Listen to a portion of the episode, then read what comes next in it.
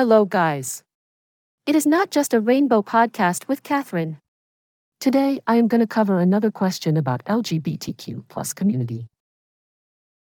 Occasionally, films have a negative effect rather than a positive one. As LGBTQ plus representation in media progresses, it's beneficial to look back on the films that have set a bad example in order to ensure that we don't make the same mistakes when crafting stories about people with diverse sexual orientations. Television is usually more sympathetic to LGBTQ plus stories, but the film industry still has a hard time accurately representing this community. This may be because many of the filmmakers who create movies with queer characters do not identify as a part of the LGBTQ group. Fortunately, this is beginning to change. The eight feeble efforts to make these films known have been more detrimental than if the movies had never been produced. Number 1. Another Gay Movie, 2006. For gay teenagers go wild in another gay movie. Andy, Nico, Jared, and Griff have been unsuccessful in the dating world, so they decide to take on a daring mission to lose their anal virginity before the summer is up. The group searches for attractive men in different places. Andy is hoping to bed one of his teachers, Nico discovers a possible fuck buddy on the web, Jared has a thing for a rival baseball player, and Griff has the hots for Jared. This hilarious parody of American Pie is full of sexual antics and promises plenty of laughs. This isn't something to laugh at, it's just plain bad. Another gay movie offers up every movie cliche imaginable in a desperate attempt to make you chuckle, but it's not working. Not only will you see a character using a vegetable as a sex toy, there's also a lesbian character who seduces every woman in sight, plus racist and ableist stereotypes. It's not entertaining to portray gays and lesbians as self centered perverts, and my expectations were already low, but this movie is terrible. Number 2. Another gay sequel, Gays Gone Wild. 2008. The original Another Gay movie wasn't exactly everyone's cup of tea, but the team behind it still got together for another installment, another gay sequel, Gays Gone Wild. In 2008. As with the first movie, how much you enjoy this one will depend on your own sense of humor. This wild bunch of four Andy, Nico, Jared, and Griff are heading to spring break to see who can rack up the most conquests. While intended to be amusing, it unfortunately reinforces some harmful stereotypes about gay men. So save yourself the time and don't bother with this movie, the ratings speak for themselves. Number 3. Adam and Steve, 2005. Adam and Steve had an amusing beginning. As two young blokes, they had a cringe-worthy one-night fling. Fast forward 20 years, and they were each much more successful in their respective paths. They decided to give dating another go, not knowing that they had already had a past together. Unfortunately, things got a bit awkward when they discovered their connection.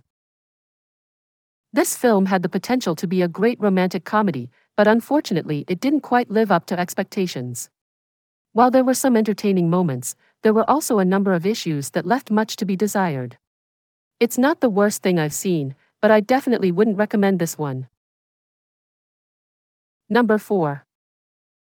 Eating Out 2, Sloppy Seconds, 2006. The trio of friends ventured to find out the sexual orientation of a handsome male model they had their eyes on. To determine his preference, they decided to take him to a seminar about going straight, just to see how he reacted. It was a bold move, but they were determined to get to the bottom of their curiosity. Once more, they made an attempt. The overall Eating Out franchise made a go of it, and while they provided us with some visually pleasing scenes, none of these movies had much of any other value. Number 5. Girl, 2018. Lara Verhagen, Victor Polster, is a courageous 15 year old transgender girl with a dream of becoming a professional ballerina. She and her family take a big leap of faith and move closer to a prestigious Dutch ballet school to make her dreams come true. Lara battles body dysmorphia and attends regular therapy sessions to help her cope with her transitioning. The hormone replacement treatments are not moving along fast enough for her, leaving her feeling anxious and frustrated. Lara also faces bullies at her new school who force her to show her genitalia. In her despair, she resorts to self harm as a way to try and fix what she feels is wrong with her. Lucas Girl has all sorts of problems, from casting to content. Cis actor Victor Polster was cast to portray a trans woman, adding to an ever growing list of casting misnomers in which cis men are chosen to play trans women in films, such as Jared Leto in Dallas Buyers Club, Eddie Redmayne in The Danish Girl, and Matt Bomer in Anything. The character's body dysmorphia and trauma are highlighted to shock the audience. Throughout the film, there are multiple disturbing moments of body horror, like when the pre-op trans woman tears tape off her genitals and even performs self-castration because she can't get the surgery. However, none of these gruesome scenes are approached with empathy, they are instead used to provoke a reaction. Girl is not about exploration or understanding, but rather an ill-informed perspective on transitioning. Number 6. Port Authority, 2019. Paul stumbled into New York City with nowhere to go and no one to call. But when he stumbled upon a group of queer kids voguing in the street, his eyes were drawn to the captivating beauty of Wye. Taking a chance, he followed the young man escaping the shelter and found himself in a vibrant and pulsing atmosphere full of LGBTQ plus people dancing and being their true selves.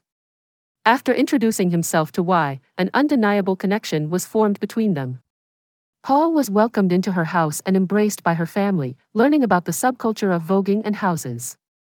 Unbeknownst to him, Wye was a transgender woman. After falling in love, Paul had to confront his own feelings and decide if he could accept her for who she was, or succumb to the pressures of society. In the wake of the success of Pose, a show that celebrates the LGBTQ community and their culture in the 80s and 90s, Port Authority is a deceptive piece of art. It deludes its audience into thinking it will be about communities of color and trans culture, when in fact it focuses on a white, cis character and his journey of personal growth. The film's writer, director, Danielle Lessovitz, does not appear to comprehend the way in which queer communities of color interact with the outside world, as this story centers around the white lead character rather than the more interesting group of LGBTQ people he is associating with. Despite its warm reception at the 2019 Cannes Film Festival, the reviews of Port Authority make it clear why. Number 7. Stonewall, 2015. Danny Winters, a gay Midwestern teen, is forced to leave home and make it on his own when his conservative parents refuse to sign his Columbia University scholarship application. Once he arrives in New York City, he finds a vibrant and welcoming LGBTQ scene, but quickly discovers the oppressive violence police inflict on the community. Danny must learn to survive on his own while avoiding trouble, and his journey leads him straight to the forefront of the Stonewall riots, where he joins his new family in a fight for justice. The Stonewall riots are a significant part of history that belongs to trans women of color, sex workers, and dissenters, not people like Danny Winters. Unfortunately, director Roland Emmerich and writer Jon Robin Baitz have chosen to create a revisionist version of the events by making white twinks the focus and sidelining people of color. LGBTQ plus visibility is important, but it's not enough to make a movie about Stonewall. Baitz clearly did not care about accurately portraying the history of the riots. It's simply not acceptable to whitewash the Stonewall riots. On top of the fact that it is historically inaccurate, the film is poorly written and has some of the most wooden acting ever seen. Number 8. Gigli, 2003. Gigli, Ben Affleck, is a low level mobster with a big heart. He's given the job of snatching Brian, Justin Bartha, the brother of a prominent federal prosecutor, with the intention of forcing the prosecutor to drop the charges against Gigli's employer. He and Brian are holed up together in a small apartment, and what started as a straightforward assignment is quickly becoming more than Gigli can manage. Ricki, Jennifer Lopez, a stunning lesbian gangster, arrives to make sure Gigli follows through on the mission. But between the strain of the situation and the connection that forms between Gigli and Ricki, he begins to question his commitment to the criminal lifestyle. Film has the ability to show us many different types of characters, Yet oftentimes lesbian characters are portrayed as proud of their homosexuality, only to be seduced into a heterosexual relationship. Gigli, one of the worst movies of all time, demonstrates this trope through its portrayal of Ricki. Throughout the movie, Ricki goes from being a proud lesbian to falling in love with Gigli. While people are free to change their sexual preferences at any time, this example is particularly damaging as it is framed through a cis, straight, male gaze. This sends a message that men can change a lesbian's sexuality if they are the right man. It's time to finish. Please, share not just a rainbow with your friends and ask them to subscribe for new episodes. All listeners are important to me, and I appreciate your interest and time. The next episode will cover a very hot topic, I swear. Good luck, guys, and take care. Bye bye.